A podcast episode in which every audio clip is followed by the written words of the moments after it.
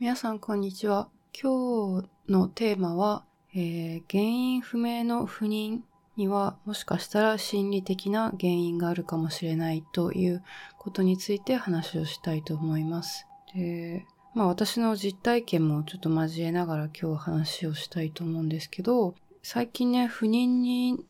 悩んでるカップルって結構どんどん増えてきてるんじゃないのかなって思います。まあ結婚年齢も高齢化してきてますし、ね、政府も不妊治療を保険適用にするとかいう議論が出てるぐらいなので、まあ自分には関係ないことって思っていたら意外と関係あることだったりすることもあるかなと思うんですよね。で不妊って何なのって話なんですけど、えっと、一応定義は、まあ、1年間普通に夫婦生活を持っても子供ができないと今は不妊だって言われてるみたいですね。でも不妊って別に病気とかじゃなくて、なんかその状態を表す言葉で、なんか不っていう漢字がついてると結構ネガティブなことに聞こえちゃうんですけど、まあ、病気じゃないんですよね、不妊って別に。まあ、その病気じゃないけど、子供ができない状態を言うってことですね。で、まあ、普通に1年間夫婦生活を持ったら9割ぐらいのカップルは子供ができるみたいで、まあ逆に言うと10組に1組、だから10%ぐらいのカップルが不妊で悩んでいるそうですね。で、なんか最近の調査では、まあそれよりもっと増えて3分の1ぐらいのカップルが実際に不妊の心配をしたことがある。まあ、不妊かどうかはさておき、不妊なんじゃないかっていう心配をしたことがあるってことで、まあ、結構ね、大きなトピックの一つになってるんじゃないかなって思います。で、うちも、じゃあそうだったんですけど、まあ、結婚して1年間経って子供できなくて、次の1年間は不妊治療をしてました。で、まあその中で私もいろんななんか不妊の原因とかを自分なりに勉強して、たりしたんですけど、不妊の原因は女性側にも男性側にもあって、ま、女性側はね、結構いろんな機能がありますからね、卵管とか子宮とか、まあ、いろんな原因があるんですけど、ただ、ただ3分の1ぐらいは原因不明らしいんですよね。この原因不明の不妊が一番、なんていうかもどかしいんじゃないのかなって思うんですよね。調べて原因がわかればそれを治療したらきっとできるだろうっていう希望も持てるけど、原因不明って言われてどうすりゃいいんだよ？っていう感じで、うちもそんなになんか大した原因は見つからなくて、うん、だから原因不明不妊だったのかもしれないんですけど、あんまりそこら辺って病院はね、あなたは原因不明不妊ですよって、なんか明確には言ってくれないんですけど、ってことで、まあ原因不明の不妊も結構増えてますよってことで。まあ、原因不明不妊の中には多分普通にただただ高齢化してしまって卵子とか精子が。で、それで、あの、妊娠しづらいっていうのは含まれてるとは思うんですけど、まあ、今日はそ、そういうね、物理的要因の話じゃなくて、そういうのはね、まあ、病院、いろんな病院もあるし、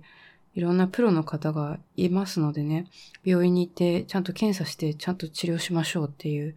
それに尽きるんですけど、今日はあの、私が不妊治療をしてて思った、その不妊の心理的な要因についてちょっと話をしてみたいと思います。心理的な不妊の原因ってあんまりスポットライト当てられないですよね。多分病院に行ってもそういう話はされないと思うんですけど、私なりに考えてこういうことじゃないかって思ったので、今日はそれをシェアします。で、不妊になる心理的要因って何なのってことなんですけど、要は、まあ、端的に言っちゃえば、まあ、自分が子供を持つのが怖いっていう潜在意識が自分の中にあるかもしれないっていう話ですね。で、ね、表面的には、そりゃ結婚して、ね、しばらく経ったら、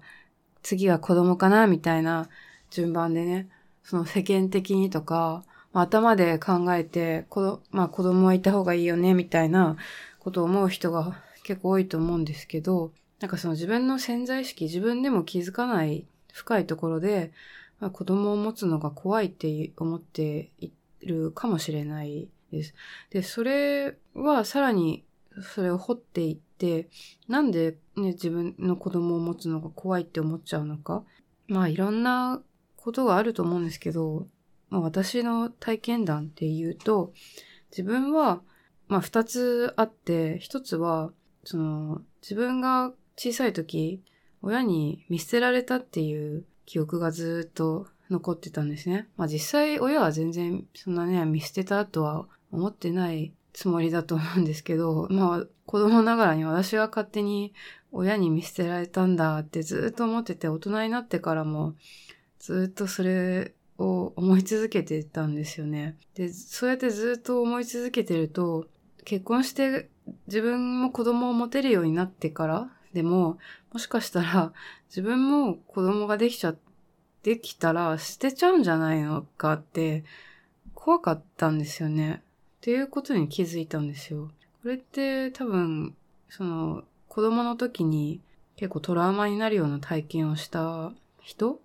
例えば虐待されたり、ネグレクトされたり、まあ、親が自分の元を去っていったりとかした人って、こう、この思いは共通して持ってるんじゃないかなって思うんですけど、まあ、それが私にとって一つの子供を持つのが怖いっていう心理的なブロックの原因でした。で、もう一つのその子供を持つのが怖いっていう潜在意識のその原因っていうのは、私はずっとその自分が生きている価値が、その人の役に立ったり、立派なことをして初めて、私は人として生きている価値があるっていうふうにずっと思ってきてたんですよね。これは結構このポッドキャストでも散々散々言ってきてる話なんですけど、その自分の自分に対する思い、私は私のことをどう思っているのかっていうのが、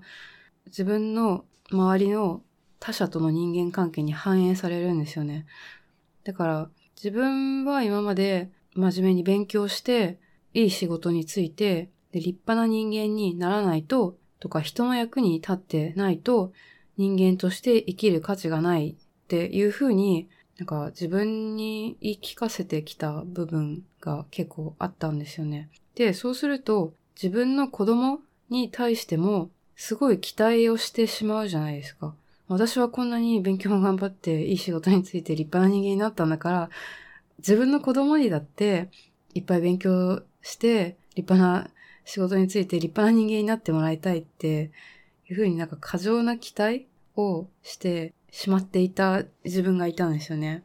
で、これって逆に言うと、その人の役に立たない人間だったらいらない？人の役に立たない立派な人間じゃなかったら生きてる価値がないって思っちゃってたんですよね。で、これなんか普通じゃんって思うかもしれないですけど、多分、この考えは普通じゃない、普通じゃないっていうか、もう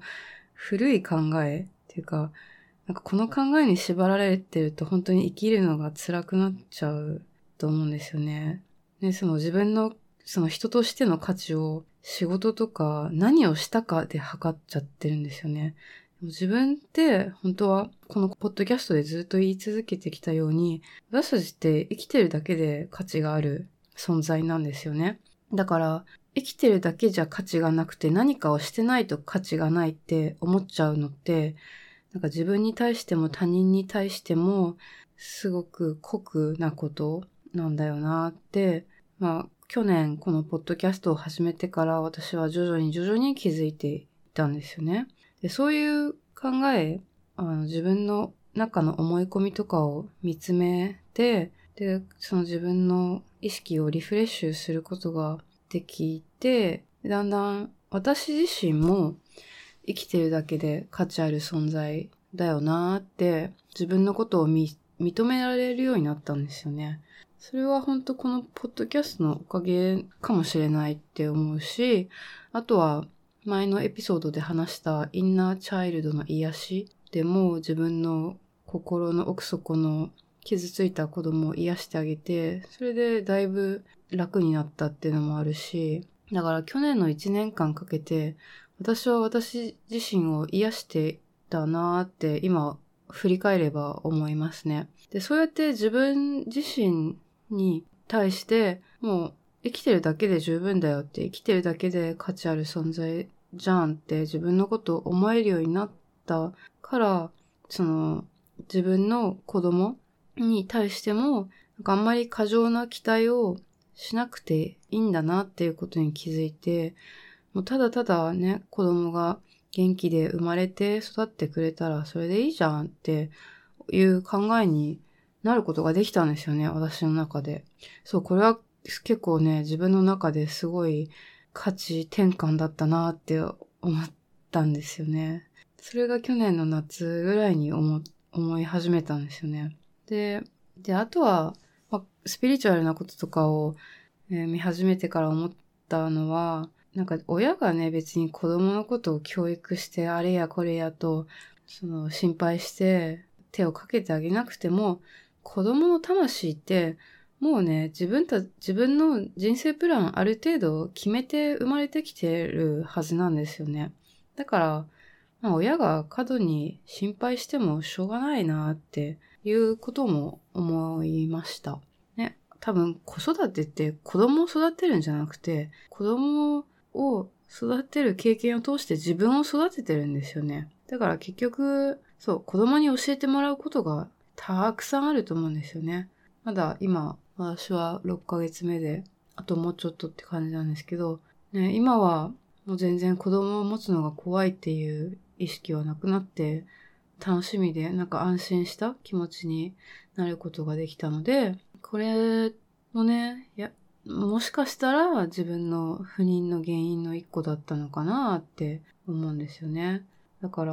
今日はちょっとこの話をシェアして、もし原因不明の不妊で悩まれている方いらっしゃったら、もちろん病院に行って検査したり治療したりっていうのは重要です。だって人間は物理的な存在だからね、物理的な要因はね、調べて、もし出てきたら、もう絶対治した方がいいと思うし、だそういう治療と並行して、自分の心の持ちようがどうだったかっていう、ね、子供を持つのがもしかしたら怖いって潜在的に思っているかもしれないので、で、結局それ、その作業をして、結局子供ができなかったとしても、なんかその、その作業って自分自身の癒しの作業だから、よく自分自身が癒されると、その今後生きるのが生きやすくなると思うので、絶対無駄にはならないと思うんですよね。だから今日はそんな話をシェアしてみました。じゃあ今日はこれぐらいで。バイバイ。